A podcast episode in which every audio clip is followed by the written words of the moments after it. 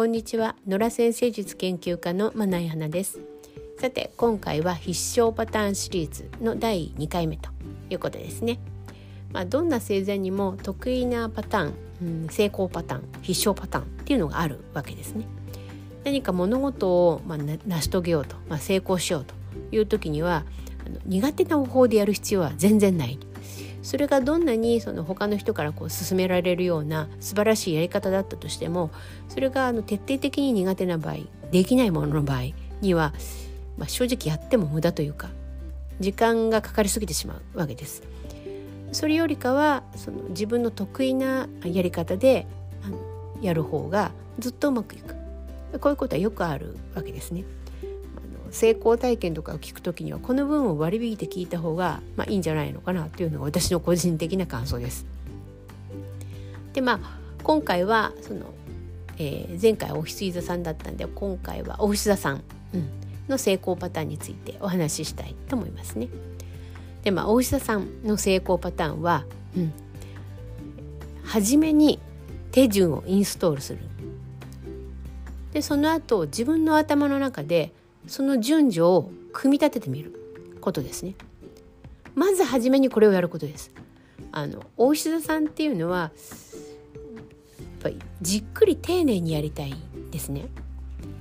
で突然動き出さないわけですよ。まあ、お羊さんお羊座さんみたいにねパッと動き出したりっていうことはしない。初めに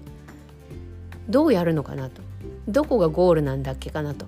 いうのを確認して、えーと、その場合はこうやってああやってそうやって、えーと、自分だとこんな風になるかなっていうのを考える初めに考えるでこれをやった後にようやく動き出すと。で大石田さんはよくそのあのゆっくりだとかねその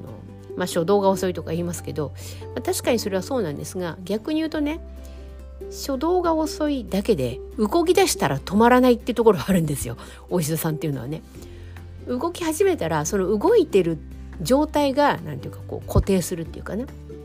動いてるっていう状態がまあ普通になると。スタンダードになるというかところがあるので動きます出すまでが遅いことはあんまり何ていうかこう、うん、悩まなくてもいい。よくパッと始めましょうとか言いますけど確かにそれはそうなんだけどそれができる人とできない人がいて大石田さんっていうのは基本的にそのやり方あんまり得意じゃない。何にも考えないで飛び出すっていうのは大石田さんにやれって言っても無理ですから。むしろそれよりかは初めに、まあ、取説とかねうんなんだろうマニュアルとか手順書とかそういうものを読んだりとかしてあの情報をインストールする。でその後で自分の頭の中で自分なりのやり方を組み立ててみる。そこから動き出すことです。そうするとお医者さんっていうのはうまくいく。自分の中で納得した手順をきちんと必ずやりきって次のステップに進むからです。このやり方だとお医者さんは成功しやすくなると思いますね。でこれが、まあ、うまくいかなかった場合。うまくいかなかった場合っていうのは初めの手順がちょっと間違ってた可能性があるんですよ。でこの時にはもうねあの同じことやらないことですね。だってそのやり方失敗したんだから。大事なここで他の情報をインストールし直してみることなんですよ。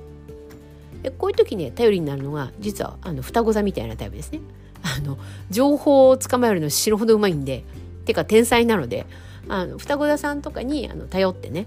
ちょっとここうまくいかないんだけどどうかなみたいな話をすると双子座が「えー、そうなの?」とかって言ってなんかちゃちゃっとこうググって「これは？これは?」とか言ってくれるんでそれを試してみたらいいかなと思いますね。大志田さんいかがでしたでしょうか？また次回お聴きくださいね。